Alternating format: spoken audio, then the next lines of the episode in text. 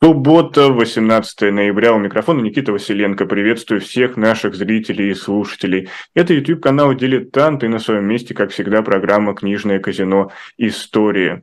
Сегодня тему нам диктует само время, но здесь мы много чего разберем в плане исторического сюжета. И здесь вы уже видели, все видели на нашей заставке, что от любви до ненависти история отношений Израиля и Советского Союза. Почему? Почему мы решили разобрать эту тему?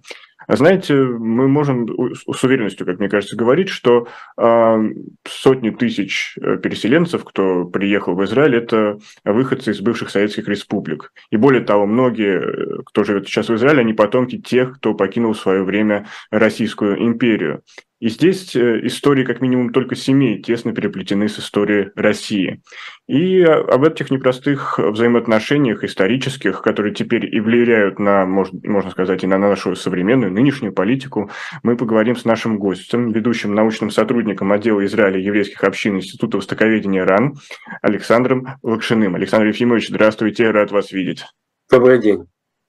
Александр Ефимович, ну, история, как вы знаете, часто заходится в заложников у мифов, и вот в принципе, мне кажется, даже я, может быть, сейчас один из мифов и воспроизвел, и хотел бы вот узнать э, вашу экспертную оценку. А действительно, многие те, кто сейчас населяют а, территорию Израиля, они э, выходцы из Советского Союза или, например, потомки а, тех э, евреев, которые в свое время когда-то давным-давно покинули Российскую империю? Ну, действительно так. Значительная часть еврейского населения Израиля являются потомками тех, кто переселился в Израиль и продолжает переселяться в эту страну. Первое переселение евреев из бывшей территории Российской империи произошло еще в XVIII веке, может быть и раньше. Но массовый поток уже прошел после создания еврейского государства в 1948 году. И здесь, э, знаете, когда я подготовился к эфиру, когда я смотрел разные ролики в YouTube, натыкался на постоянно один и тот же заголовок в разном виде, что Сталин создал государство Израиль. Таких э, расследований очень много, и вот насколько это соответствует действительности?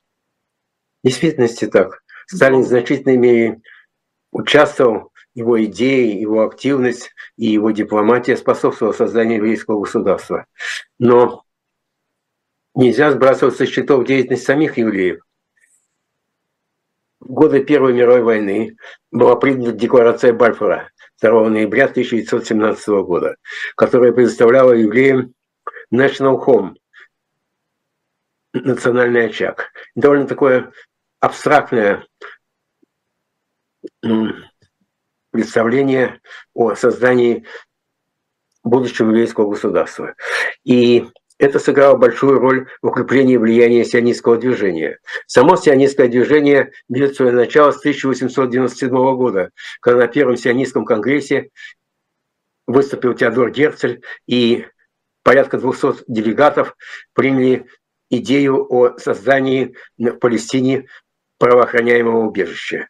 И с этого времени начинается алия, репатриация евреев из Российской империи, из Восточной Европы и из других мест. К 1948 году число еврейской общины Ишува, как говорится, в Палестине составило порядка 640 тысяч человек.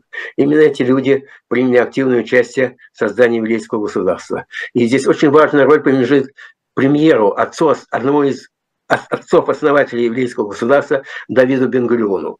Сам Давид Бенгрион приехал в Палестину в 1906 году и сыграл, как я уже сказал, очень важную роль в образовании государства. Когда в мае 1948 года последние британские солдаты, его существовал мандат Британии на Палестину, покинул эту территорию, Бенгурион принимает очень смелое решение о провозглашении еврейского государства. Что была опасность того, что это государство будет сразу же уничтожено, потому что американцы и президент Труман не давали никаких обязательств, что это государство будет образовано, и оно не будет сметено наступавшими армиями арабских государств.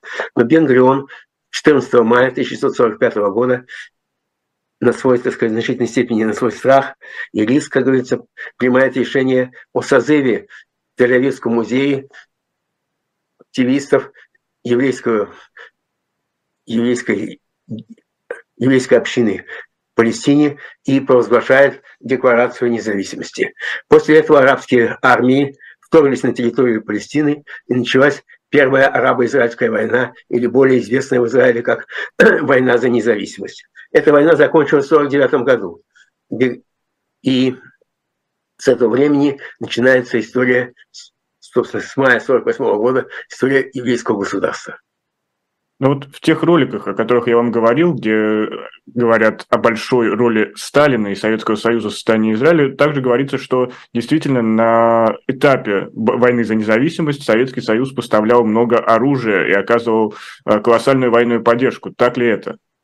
Действительно, Сталин был прежде всего заинтересован в том, чтобы Британия, которая Британская империя как бы уже закатывалась, хотя и Британия была среди участников победителей во Второй мировой войны, войне, но влияние Британской империи значительно ослабло. И Сталин хотел, чтобы это место занял Советский Союз, а еврейское государство стало непосредственным союзником Советского Союза. И поэтому предпринял максимум усилий. Через Чехословакию и Польшу было принято решение о приправке оружия в Палестину. Это было э, немецкое, трофейное немецкое вооружение, в числе и разобранные бомбардир... Э, мистер Шмидты, вооруж... тяжелое вооружение, которое различными путями доставлялось на территорию Палестины, и оттуда прямо же участники еврейского вооруженных отрядов Хагануй, которая была преобразована в армию обороны Израиля, в Цагал, приняли участие в борьбе с арабским наступлением. И Одновременно Советский Союз оказывал большую политическую и дипломатическую поддержку. Именно Громыко в мае 1947 года и затем в ноябре 1947 года выступил просионистской, можно сказать, речью, заявив о том, что еврейский народ понес очень большие потери в годы Второй мировой войны. И было несправедливо отказывать ему в поддержке, ибо он в течение многого времени связан с Палестиной в создании своего государства.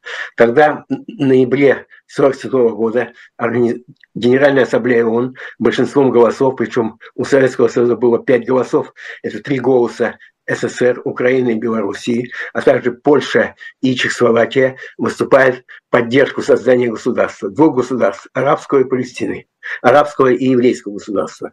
Но арабы не согласились с созданием этих государств и предприняли все усилия, чтобы покончить вот с этим сионистским замыслом. И Советский Союз на протяжении первых лет оказывает серьезную любую различную поддержку. Обсуждается вопрос о посылке в Советский Союз офицеров армии обороны Израиля для получения образования. Громыко получает приглашение приехать в Израиль. Ибо, как говорилось в одном из посланий, имя Громыка знает каждый школьник в Израиле. И это продолжалось на протяжении, можно сказать, нескольких лет. Но одновременно, да, и в 1948 году Москву прибывает уже израильская миссия во главе с городом Мирсон, ставший городом Мир, который устраивает у Московской федеральной синагоги триумфальную встречу. Тысячи евреев приветствуют ее. Еврейская, израильская миссия располагалась, располагалась в гостинице «Метрополь». И каждую пятницу и в субботу эта миссия в составе нескольких человек отправлялась на, пешком, отправлялась на богослужение в синагогу. На некотором почтительном расстоянии от нее находилась группа московских евреев, которые двигались за этой делегацией. Все это, конечно, советские власти докладывали Сталину, который был возмущен такими действиями, когда группа советских граждан оказывает непосредственно, выражает свою симпатию, поддержку иностранного государства. Тем не менее, кроме вооружения, были направлены, очевидно, и военнослужащие советской армии, евреи для борьбы с арабами в Палестине. Все это сыграло далеко не последнюю роль в создании государства Израиля.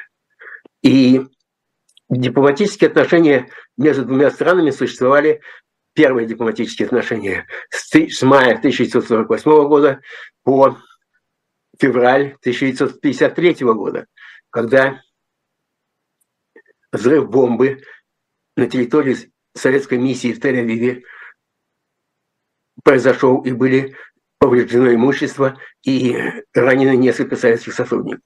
Конечно, это было не причиной, а скорее всего поводом для разрыва дипломатических отношений. Уже 10 февраля 1953 года дипломатические отношения были разорваны. Сами израильские дипломаты, которые находились в Москве, не могли понять, как одновременно Советский Союз оказывает такую серьезную поддержку их государству, и одновременно в Советском Союзе развернута такая довольно активная антисемитская кампания. Вот да, Александр Ефимович, здесь я как раз хотел уточнить, ведь все мы помним, что был разгромлен еврейский антифашистский комитет, и буквально в жернова репрессии очень много евреев в период с 45 по 53 год попало. Ну, еврейский антифашистский комитет вначале был создан тем же Сталином 1941-1942 году. И он был призван собрать средства для поддержки советской армии и оказывать серьезную пропагандистскую поддержку в борьбе Советского Союза против гитлеровской Германии. Но постепенно этот комитет выходил за те рамки, которые ему очерчены были властями. Представлять, только выражать волю Кремля. К нему стали обращаться десятки, сотни, тысячи евреев, Советского Союза с просьбой о помощи в различных вопросах, о возвращении на места их проживания в связи с их прежней эвакуацией, на выступлениями, указаниями различных антисемитских эксцессов в тылу и другими вопросами. Они же обращались и писали в антифашистский комитет с просьбой направить их на территорию Палестины. Все это фиксировалось, и начиная в феврале 1948 года был убит Михоус, неформальный лидер советского еврейства, артист, народный артист СССР и режиссер Государственного еврейского театра. И театр, который он возглавлял, был закрыт. Были уничтожены те еврейские институты, которые существовали в Советском Союзе, которые были созданы в 20-е 30-е годы. Запрещены издания на еврейском языке, на идише. И начался такой масштабный разгром еврейской культуры.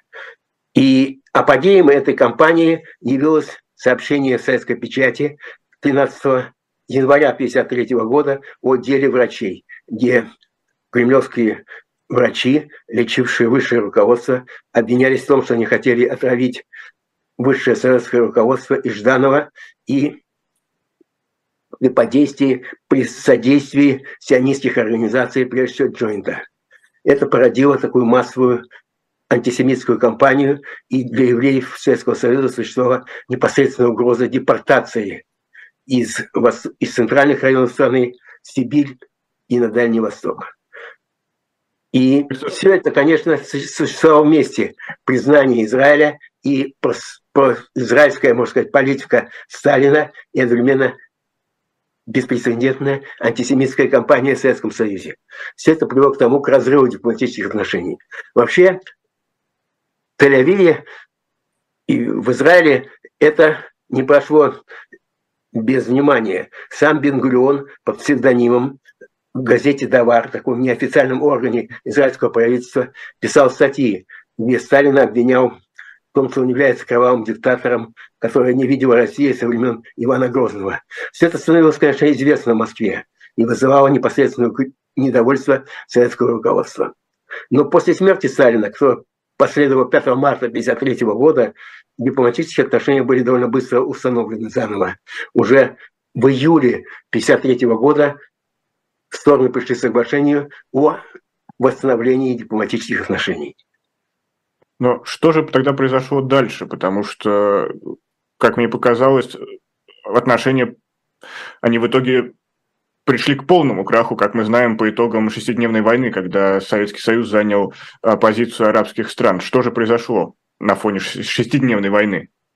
Ну, еще до шестидневной войны дипломатические отношения продолжались порядка 4, более 14 лет. Без малого 14 лет. Они, как характеризовал сам министр иностранных дел Андрей Андреевич Громыко, отличались, не были теплыми, но были такими ну, постоянными. Но Советский Союз сделал то, все, чтобы не развивать эти отношения. Израиль же придерживался политики неприсоединения, пытался найти свое место в, международной, в международном послевоенном мире. Но С 1955 года политика Сталина на Ближнем Востоке, политика советского правительства на Ближнем Востоке совершенно меняется. Отказывается от того сталинского курса и переходит к проарабской поддержке. Советский Союз начинает поставлять массированное вооружение Египту, который стал главным союзником Советского Союза на Ближнем Востоке. И Израиль в 1956 году предпринимает такое участие в Синайской, Синайской кампании, когда Египет... Накануне... Он же советский кризис. Да, совершенно верно. А в этом советском кризисе Египет объявил о национализации советского канала, который понижал в основном британскими Британии, находился в британском концессии и французской. И Британия требовала восстановления, вновь деционали... возвращения этого канала распоряжения Британии. Были приглашены и израильские войска участвовать в этой кампании. Израиль был заинтересован оказать удар по Египту, чтобы ослабить то его давление и вооружение, которое стал он получать от Советского Союза. Но Булганин в ноябре 1956 года, председатель Совмина СССР, направляет послание Израилю, Англии и Франции заявление, заявлением о том, что если это Израиль будет продолжать свои агрессивные действия, то это приведет к разрыву дипломатических отношений и поставит под удар сам вопрос о дальнейшем существовании еврейского государства. Бенгрен ответил, что никакие угрозы ему не повлияет на его решение проводить дальнейшую политику и политику мира в этом районе. Но, тем не менее, израильские войска выходят из, этой, из этих действий, и, но дипломатические отношения тогда не были разорваны, и советский посол в Тель-Авиве вскоре возвращен был вновь э, и в Израиль. Эти дипломатические отношения, в общем-то, становятся более такими обнадеживающими и даже стабильными, ибо Израиль пытается найти контакты с советским руководством, дабы э, организовать, чтобы Советский Союз занял посредника в отношениях между Советским Союзом и между Израилем и арабскими государствами. Чтобы Советский Союз стал продавать Бенгрен несколько раз встречался с советскими руководителями с просьбой о том, чтобы СССР начал продавать тяжелое вооружение, танки, самолеты, подводные лодки Израилю. И указав на то, что Израиль, как и Советский Союз, крайне заинтересован в мире на Ближнем Востоке и просит, чтобы Советский Союз принял непосредственное участие в переговорах Бенгриона с арабским руководством. Бенгрион заявил... А можно здесь вопрос, пока мы далеко не ушли? А, изначально я понял из вашего рассказа, что Советский Союз был заинтересован в создании государства Израиль как некой такой занозе а, в том колониальном пространстве бывшей Британской империи, чтобы окончательно ее добить. Но в какой-то момент они вот пересмотрели этот, э, не знаю, этот взгляд на вопрос, и Израиль уже им не казался таким инструментом в политике Советского Союза на Ближнем Востоке. Вот почему именно пересмотр произошел от Израиля в пользу арабских стран? Ну, арабов было значительно, арабских стран было значительно больше, чем малюсенький Израиль. И арабы проводили такую риторику против империализма, поддержку национально-освободительного движения. Все это соответствовало и советской идеологии мировой революции и свержения колониализма. И новый министр иностранных дел Дмитрий Шипилов увидел в Насаре того человека, с которым Советский Союз может иметь дело. Он встречается с Насаром, Насар приезжает в Москву, встречается с Хрущевым, и Хрущев в дальнейшем посещает Египет. Все это совершенно меняет советскую внешнеполитическую ориентацию на поддержку арабов и делает ставку на, на укрепление арабских стран, Египта, Сирии и других государств, тем самым укрепляя через эти государства и свою позицию. Все предложения Израиля улучшить отношения с Советским Союзом не оставались без ответа. Лишь иногда в этих документах для внутреннего переписки указывалось, что это навредит нашим отношениям с арабскими друзьями и подставить под сомнение искренность наших отношений. Торговые отношения с Израилем также после 1956 года фактически прекратились. Советский Союз продавал Израилю свою книжную продукцию, поставлял фильм, фильмы, но перестал поставлять в Израиль нефтепродукты, и из Израиля фактически какие-либо товары шли в очень ограниченном количестве. Но эти отношения продолжались вплоть до 1967 года, как вы заметили, вплоть до шестидневной войны. 10 июня 1967 года, после начала шестидневной войны и успехов Израиля в этой войне, советское руководство принимает решение о разрыве дипломатических отношений.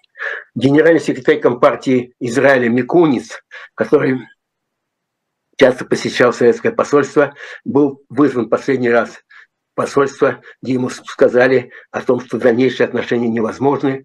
И 10 июня 1967 года советское, советские дипломаты покинули Израиль, и эти разрыв дипломатических отношений продолжался почти четверть века. Только с началом перестройки, со второй половины 80-х годов, эти дипломатические отношения начали медленно восстанавливаться. И они были восстановлены только на, на исходе перестройки уже осенью, поздней осенью 1991 года, когда отношения были полностью восстановлены, и первым новым послом Советского Союза в Израиле стал Александр Бовин. Вот шестидневная война – это ключевое событие в истории взаимоотношений Израиля и Советского Союза, и здесь э, появляется еще третий, а, активно проявляется, я бы сказал, Соединенные Штаты Америки.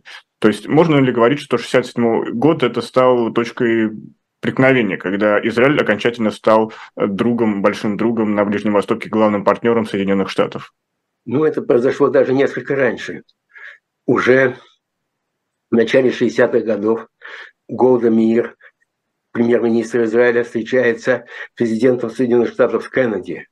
И Кеннеди после встречи с ним, с ней заявил, что Израиль может, может полагаться на Соединенные Штаты. И Израиль с этого времени начинает проводить более такую проамериканскую политику, получать вооружение из Соединенных Штатов. С конца 50-х годов Израиль предпринимает очень серьезные попытки по созданию ядерного оружия. В Тимоне, в пустыне Негев открывается ядерный реактор. В этом ключевую роль сыграл Бен Гурион и в дальнейшем президент и премьер-министр Израиля Шамон Перес. И Израиль проводит такую обладает фактически ядерным оружием, но фактически никогда не, не отрицает, но не подтверждает наличие этого вооружения. И 1967 году, конечно, уже Советский Союз смотрит на Израиль как марионетку Соединенных Штатов, который проводит проамериканскую политику. Но фактически Израиль был заинтересован в независимой политике, политике такой самостоятельные и проводят не про американскую, не про советскую политику, а про израильскую политику, главной основой которой становится вопрос о безопасности Израиля. Ну, тут не только безопасности Израиля, мне кажется, и безопасности евреев по всему миру, об этом обязательно поговорим. Я напомню, что у нас сегодня в гостях программы «Книжное казино. История», ведущий научный сотрудник Института востоковедения Российской Академии Наук, э, отдела э, Израиля и еврейских общин Александр Лакшин. Это программа «Книжное казино. История». Веду и я, Никита Василенко. Сделаем небольшую паузу и совсем скоро вернемся. Оставайтесь с нами. А пока поставьте лайк и подпишитесь на канал «Дилетанты», если еще не сделали.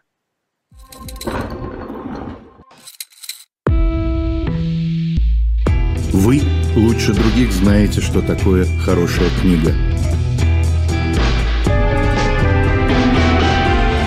Мы лучше других знаем, где ее можно купить.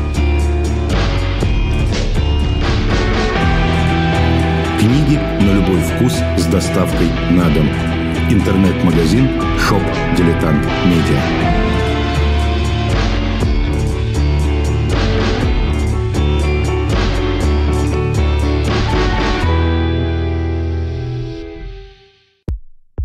У нас есть парадоксальная ситуация.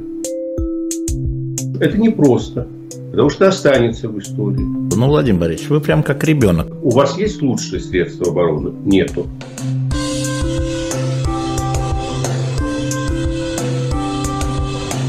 Мы же не живем в России просто так. У нас всегда должна быть какая-то миссия, ради которой можно сдохнуть. Это вообще вот кто доказал? Бжезинский. Продолжается программа «Книжное казино. История». У микрофона Никита Василенко. В гостях у нас сегодня Александр Лапшин. Мы говорим о непростых отношениях Израиля и Советского Союза и о том, как эта история сказывается и на сегодняшний день. К этому мы еще обязательно подойдем. Пожалуйста, поставьте лайк каналу, подпишитесь или пройдите в магазин shop.diletant.media, где сегодня особый лот, который я с радостью хочу представить. Это автобиографическая книга Александра Подробинника «Три жизни». Она доступна в магазине с автографом. И если вы хотите поддержать канал, обязательно ее приобретите. Это очень интересное чтение, о котором, может быть, мы еще даже отдельно поговорим в рамках нашего эфира. Ну а мы продолжаем нашу беседу, и мы остановились на шестидневной войне, таким ключевым, на ключевом событии а, истории взаимоотношений Советского Союза и Израиля. А, поговорили уже о появлении Соединенных Штатов как такого третьего игрока.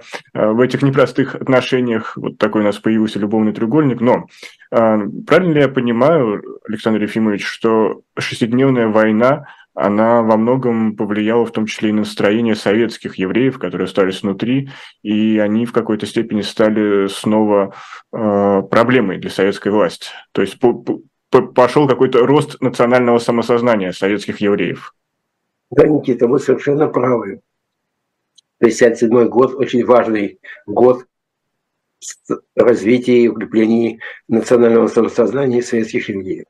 Конечно, и прежде просионистские группы людей, которые хотели переселиться в Израиль, были в Советском Союзе. Они подвергались репрессиям, таким демонстрацией неких контактов между советским, между еврейской молодежью Израиля фестиваль молодежи и студентов 1957 года в Москве, когда большая израильская делегация приехала в Москву, и советские власти делали все, чтобы ограничить эти отношения, меняли места выступления израильской делегации. Но позже, 1967 года, появляется все больше и больше заявлений.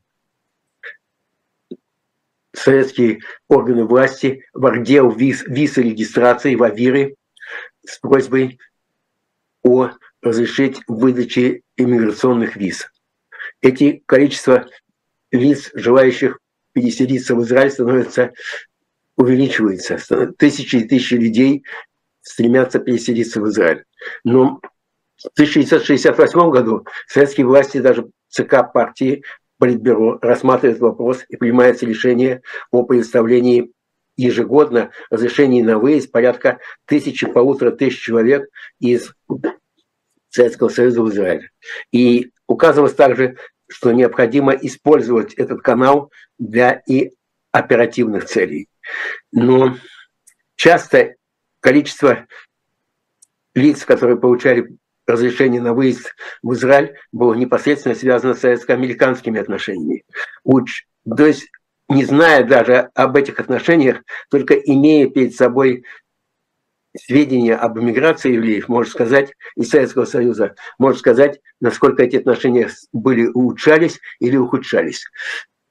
Такой порядка 50 тысяч евреев из Советского Союза получили разрешение на выезд в Израиль 1973 году, до осени 1973 года, до начала войны судного дня.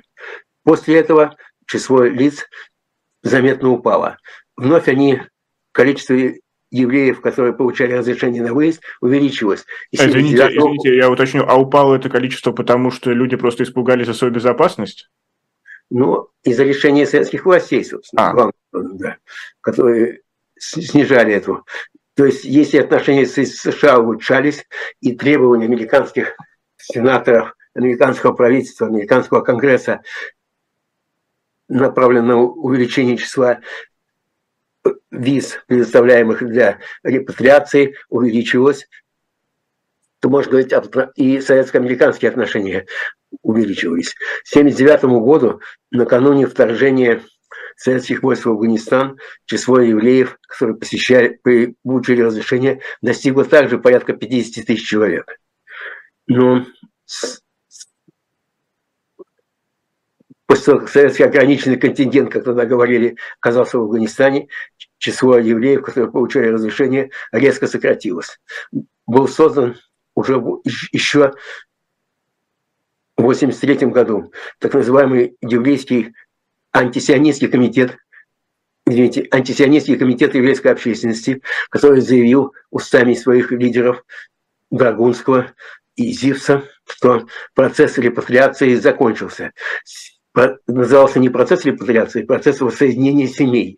Под таким термином тогда использовалось вот право, возможность евреев приехать в Израиль, как будто некоторые из них семьи были, потеряли контакты с друг другом в годы Второй мировой войны.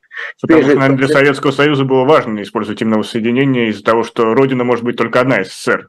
Да, так, такого было решение еще Чельсинской конференции 1976 угу. года, что была гуманитарная корзина об сближении и решении гуманитарных вопросов. Но теперь этот процесс закончился, и все, кто желал выехать, соединиться со своими родственниками, такое разрешение получили. Теперь это, эта тема закрыта. Только лишь с конца, со второй половины 80-х годов, с началом перестройки, советские власти разрешают большому количеству евреев переселиться в Израиль. Многие отказники получали, получили такое право. До этого уже были очень такие громкие процессы, как самолетное дело. Попытка... Ленинградское самолетное дело. Да, это совершенно верно. Попытка группы советских граждан, как говоря, еврейского, еврейской национальности покинуть Советский Союз, захватив самолет. Ну и целый ряд других действий. Громкий стал процесс над Анатолием Натаном Щеранским, что объявляли шпионаже в пользу Соединенных Штатов. Но с началом перестройки эти дела стали пересматриваться, были выпущены многие отказники, и процесс и сама проблема выезда советских евреев в Израиль и вообще за границу, в эмиграции завершилась. Одновременно создавались условия для развития еврейской культурной, общественной жизни и в Советском Союзе, и в Новой России. Создались общества еврейской культуры, различные еврейские общества, клубы, и предоставляются возможности для полноценного развития религиозной деятельности. Александр Ефимович, резюмируя, все-таки в двух словах, почему советские власти э, так поступали? Для казалось бы, отпусти всех, пусть идут, и меньше социальной напряженности бы было бы. Э, они вот брали и шли в штыки. Ну, прежде всего, очевидно, было связано с тем, что ставилась под сомнение сама советская идеология, что социалистический строй является самым справедливым, что коммунистическая идеология, коммунистические страны обеспечивают равные права для развития всех народов, включая евреев. А здесь эта миграция наносила сильнейший иде, идейный удар по, этой, по этому положению. Одновременно не только евреи, но и ряд других национальных меньшинств, как немцы Советского Союза, сотни тысяч немцев – армяне, прибалты, многие из которых желали тогда покинуть Советский Союз. Все это наносило серьезный удар. И политический, идеологический, и советскими властями не могло быть принято. Грубо говоря, современным языком имиджевая история. А, это очень проблематично сказывалось на имидже Советского Союза. Хорошо, но вот э, все, закончилась история СССР, э, многие, кто захотел, уехал и до сих пор продолжают уезжать по тем или иным причинам. И как именно советские евреи теперь оказывают влияние на м, современную политику Израиля? То есть действительно ли это влиятельная такая диаспора? Действительно, еврейская, русская, русская евреи в, в Израиле именуются Русим, русские, и они активно участвовали в политической жизни страны. Были созданы ряд партий, в которых выходцы из Советского Союза играют весьма заметную роль. Такие, как, например, Зеф Элькин, один из, один из членов израильского правительства. Анатолий Щеранский стал председателем Сионистского форума. Авигдор Либерман, ну, э, Юлия Эдельштейн. И можно еще назвать десятки человек, которые стали членами израильского парламента Кнессета и выступают за, выступали, и да и сейчас выступают за активное развитие отношений между двумя странами. Это, этот фактор стал учитываться и в советской, то есть особенно в российской внешней политике, когда указывалось, что выходцы из Советского Союза, живущие в Израиле, и из стран СНГ, далеко не безразличны советскому, российскому руководству, российской общественности за их будущее, за их судьбу, в Израиле де- действует Российский центр культуры, который проводит соответствующую работу. Были организованы такие культурные, обмен культурными деятелями. Ряд фильмов снималось, советских фильмов уже с конца перестройки снималось в Израиле. Израильские религиозные паломники, хасиды, стали посещать Украину, Умань, десятки тысяч человек – осенью ежегодно прибывали на Украину, где имеются соответствующие святыни их религиозных могилы цадиков, Нахмана из Братцева, например. И все это стало таким, в общем-то, довольно обычным явлением. Но в современных условиях, вот с началом войны, последней войны, действий Хамаса, эти отношения, конечно, подвергаются новым испытаниям. Но они кажутся очень прочными, потому что вроде бы сохраняются и критических э, высказываний в адрес друг друга, и Россия, и Израиль на протяжении последних лет не позволяют даже на фоне событий 7 октября. Совершенно верно. Советский Союз и, и Россия крайне заинтересованы в своем присутствии в Израиле, в укреплении своего влияния. И поэтому так же, как Израиль заинтересован в своем присутствии в Израиле, заявляет, что он отвечает за еврейскую общину в России. И этот взаимный интерес укрепляет отношения между двумя странами. Израиль одновременно развивает отношения и с другими постсоветскими государствами, бывшими исламскими, мусульманскими республиками, прежде всего с Азербайджаном, э, Казахстаном, Узбекистаном, и с ними останавливает, останавливает экономические и культурные отношения. А сейчас, например, очень много говорили о восстановлении попытки заключить определенные договоры с Саудовской Аравией. И вот тут я понимаю, что это выходит за рамки нашей беседы, но все равно, почему Саудовская Аравия это для Израиля ключевой э, игрок на Ближнем Востоке? Но Саудовская Аравия, Аравия играет очень важную роль. Она обладает серьезным влиянием. И Саудовская Аравия поддержала инициативу президента, прежнего президента Соединенных Штатов Трампа в установлении аврамических соглашений между Израилем и рядом арабских стран.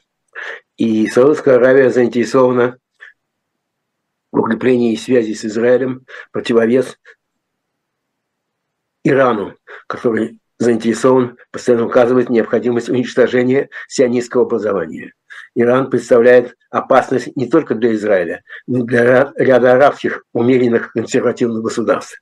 Это обуславливает и отношения двух государств. Укрепление отношений с Катаром, с Саудовской Аравией, с Арабскими Эмиратами с, и с другими странами. Ну что ж, Александр Ефимович, у нас э, время остается совсем мало, и я понимаю, что, может быть, у нас и часть 2 э, в нашем разговоре состоятся, но все же, если кто-то из наших зрителей захочет углубиться в истории, э, каким книгам, каким, может быть, даже художественным произведением обратиться, ну или, не знаю, научным трудам? Ну, может быть, прежде всего, очень всего познакомиться с публикацией документов – которые были проведены с российским МИДом, который касается раз, разно, разнообразных отношений между двумя странами, начиная еще с 40 -го года, 41 -го года, между Советским Союзом и Израилем, и тогда еще евреями Палестины, вплоть до 53 -го года. Это два тома. Они вышли в 2000 году. В 2000 году вышел также двухтомник «Ближневосточный узел», «Ближневосточный конфликт». Он посвящен, он издан также и Институтом Востоковедения, и МИДом, где показана вся сложность советской политики и отношений Советского Союза с Израилем и арабскими странами. Ну, за последние годы отдел Израиля и еврейских общин издал сборник, доку... сборник выступлений сотрудников отдела, посвященных этим отношениям. Это два тома бовинских чтений. В октябре каждого года, начиная с позапрошлого года, наш отдел и совместно с сотрудниками других отделов э, институтов России и зарубежными участниками проводят такие бовинские чтения, на которых рассматриваются самые различные отношения. От истории отношений между двумя странами. Политические, дипломатические, экономические отношения, спортивные отношения в области культуры и самые различные аспекты. Эти, докум... эти книги также были изданы Институтом Востоковедения. Ну и мной также я автор монографии «Очерки по истории евреев Российской империи, Советского Союза и Российской Федерации, начиная с конца XVIII века вот до начала 21 века. Это две части довольно обширной монографии. Можно также назвать и интересную книгу сотрудников отдела Татьяны Насенко и Нины Семенченко, которая называется «Напрасная вражда». Основное внимание этой, в этой монографии посвящено периоду с 1967 до 1991 года, когда отношения между двумя государствами формальных не существовало, но неофициальные отношения продолжались, контакты продолжались, визиты Примакова, например. А среди популярных книг, конечно, можно назвать воспоминания самого Александра Евгеньевича Бовина, которые вышли пять лет среди евреев и мидовцев записки ненастоящего посла, который Бовин замечательный публицист, дипломат и спичрайтером был у Брежнева, как известно, описывает отношения и свое положение в Израиле, свою деятельность в этой стране. Ну что ж, Александр Ефимович, спасибо за это включение, и я надеюсь, что наши зрители и слушатели многое-многое э, узнали, потому что, как я начал наш разговор, история находится в плену мифов. И некоторые мифы мы сегодня развеяли. Если действительно э, вам не хватило нашего разговора, вот Александр Лакшин нам представил целый список литературы, который э, у нас, э, можно сказать, станет домашним заданием чтением после этого эфира. И я напомню, что Александр Лакшин у нас является ведущим научным сотрудником отдела Израиля еврейских общин Института востоковедения РАН. И, соответственно, Александр Ефимович, до новых встреч. На этом наш разговор закончен, потому что мы... Никита, хотел бы добавить еще, да. что в самое ближайшее время готовится к выпуску новые материалы касающиеся дипломатических отношений между Советским Союзом и Израилем за самые последние годы, с конца 80-х годов по начало 90-х годов. Эти материалы только что стали рассекречены, и, думаю, в самое ближайшее время они выйдут из печати и будут интересны для наших слушателей. Спасибо. Александр Лакшин был в гостях книжной казино истории, ну а мы двигаемся дальше. И сейчас э, с минуты на минуту к нам подключится мой коллега Николай Александров, и мы будем говорить об итогах премии просветителей. Поверьте, там есть что обсудить, потому что э, как минимум одна из книг, которая была в эфире «Книжное казино. История», стала лауреатом этой премии. Я сейчас где-то даже заготовил себе вот по старинке список, э, список этих книг, не могу найти. А, но зачем мне искать этот список, когда уже, уже Николай Александров э, у нас практически в эфире, но да, ну, я очень рад, что именно спецприз э, в рамках просветителя получил э, Владислав Аксенов со своей книгой «Война патриотизмов», о которой мы подробно говорили в эфире а. книжного казино, но здесь, здесь у нас Николай Александров сам подробнее все расскажет, кто получил какие призы, в том числе, например, Олег Левнюк, он получил премию за книгу «Корпорация самозванцев. Коррупция в сталинском СССР». Это э, книга, вышедшая в издательстве «Новое литературное обозрение». И вот это один из э, лауреатов э, премии. И я думаю, Николай подробнее расскажет. Николай, слышите ли, меня приветствую. Да, Никит, привет. Дорогой, я как а, раз я... хотел... Я понимаю, что, видимо, многие эфиры окрашены просветителем, что меня не может не радовать. Я хотел внести свою маленькую лепту. Ну вот я уже, к сожалению, одну тайну выдал, да, даже да нет, две. Э, Спецприз это, Владислав это Аксенов и один из лауреатов Олег Клевнюк. Да, я на самом деле с этой книжки и хотел э, начать, которая совершенно удивительна, во многом удивительна. А, ну, во-первых, э, она, собственно, начинается почти как роман, и, в принципе, романная основа у этой книжки есть. Хотя она написана совершенно иначе, да? но она могла бы стать сюжетом каких-нибудь очередных 12 стульев или золотого теленка, э, тем более, что Остап Бендер так или иначе упоминается на страницах этой книги. Э, другое дело, что Хлемнюк называет это социальной мимикрией, которая была так э, развита в сталинскую эпоху. Речь идет о неком Николае Павленко, который организовал э, управление военного строительства. Это организация, которая мимикрировала под государственное, была, не была на самом деле таковой, она была просто фиктивной. И на протяжении четырех лет Николай Павленко получал подряды и вел строительство э, в Эстонии, Молдавии, э, в Украине. Э, и размах был достаточно серьезный. В 1955 году Павленко приговорили к расстрелу. А, а, собственно, суд э, начался в 1952 году, когда его, э, когда его арестовали. А, чем же попался этот Павленко? Давайте маленький спойлер. На самом деле попался по такой глупой причине. Жалоба пришла. И на нее сначала не обращали внимания. Да? Донос же. У нас всегда донос в, в основе всего. Пачками да? обычно, да. Да. А, и там произошло совпадение. А потом выяснилось, что этой организации нет. И завертелось дело. Павленко пытался скрыться от, э, от преследования, но ему это не удалось.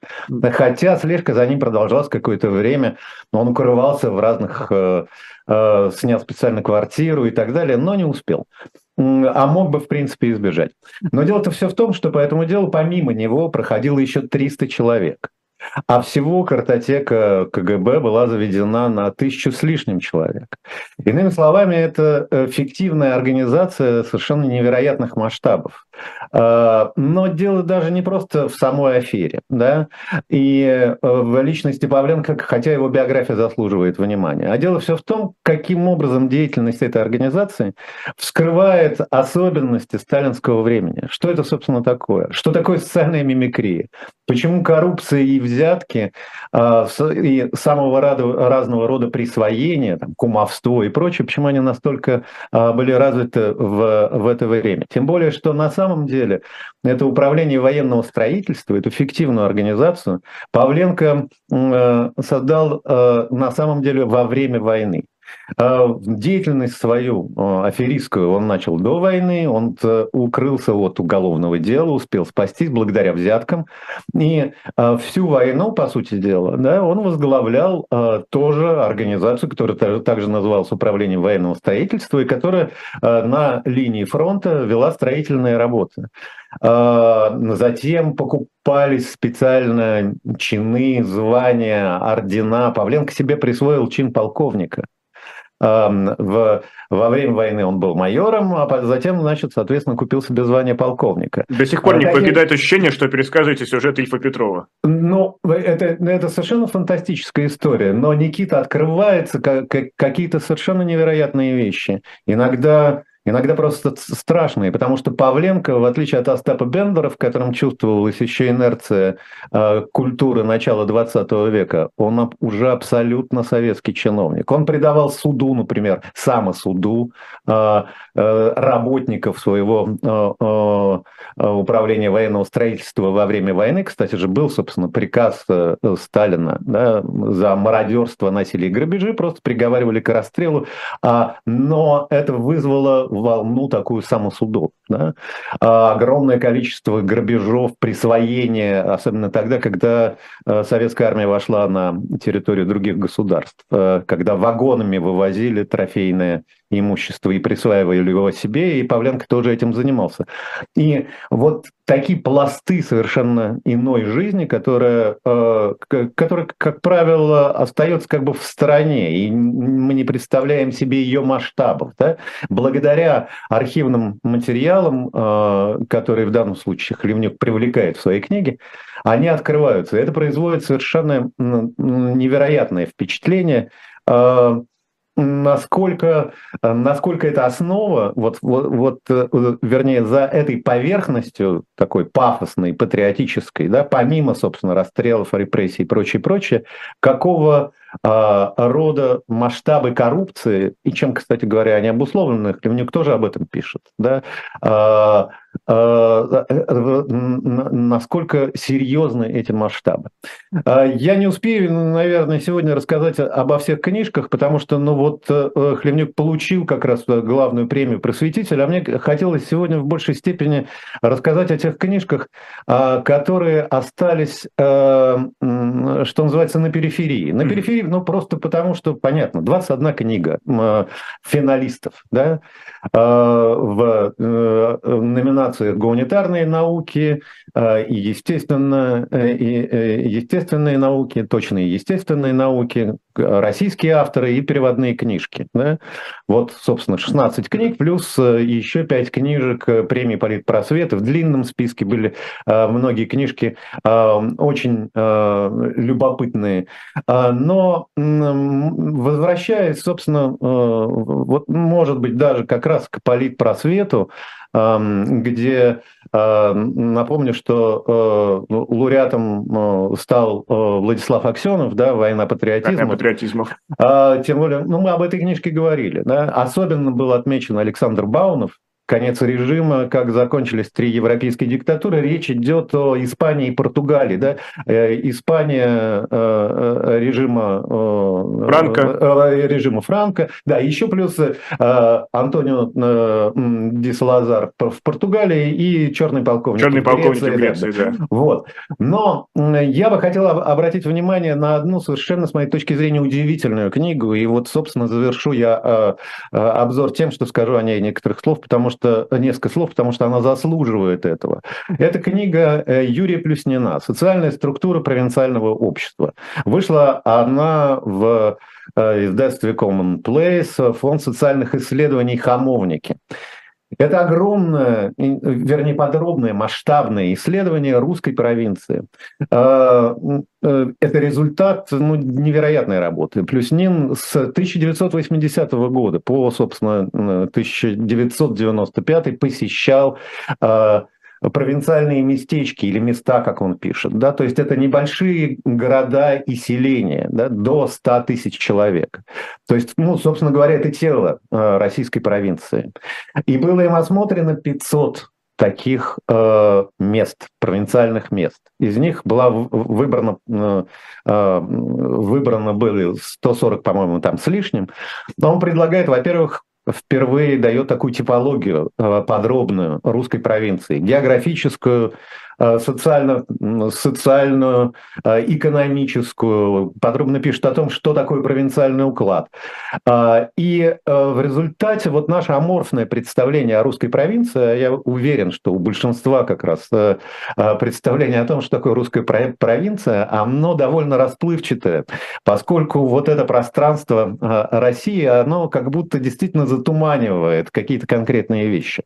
А ведь многие провинциальные центры находятся находятся друг от друга на, на огромном расстоянии. Иногда эту территорию э, очень, э, э, где очень немного населения, да, контролируют, э, э, вернее, э, города и центры, где населения совсем немного, контролируют очень большую территорию. Эти города и местечки возникали по разным причинам. У некоторых есть древняя история. Это новое образование, насильственно созданные, да, со своими тоже особенностями, со своим отношением э, э, к пришельцам, кто такие свои и чужие, например.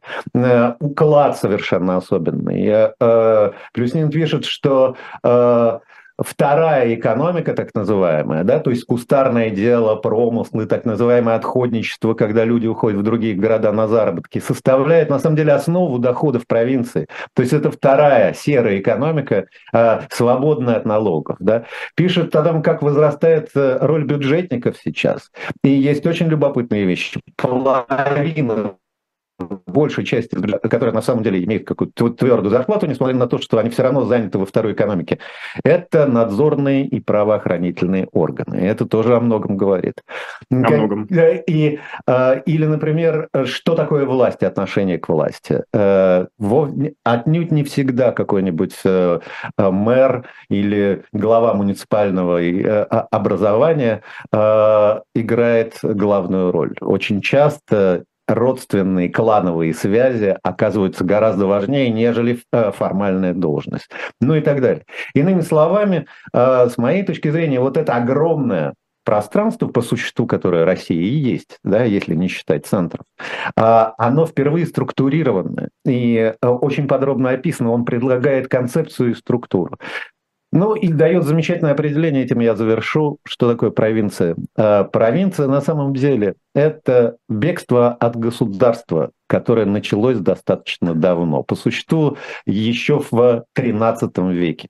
Население бежит от государства, государство его догоняет и заковывает в некоторый панцирь. И вот Плюснин пытается из этого государственного панциря провинцию достать и показать, какова она есть на самом деле удивительная книжка. От а других, я думаю, уже в следующий раз. О других обязательно поговорим. Николай Александров рубри- в рубрике «Книжечки». Если вам не хватает Николая Александрова, напомню, подписывайтесь на его YouTube-канал, там много чего интересного.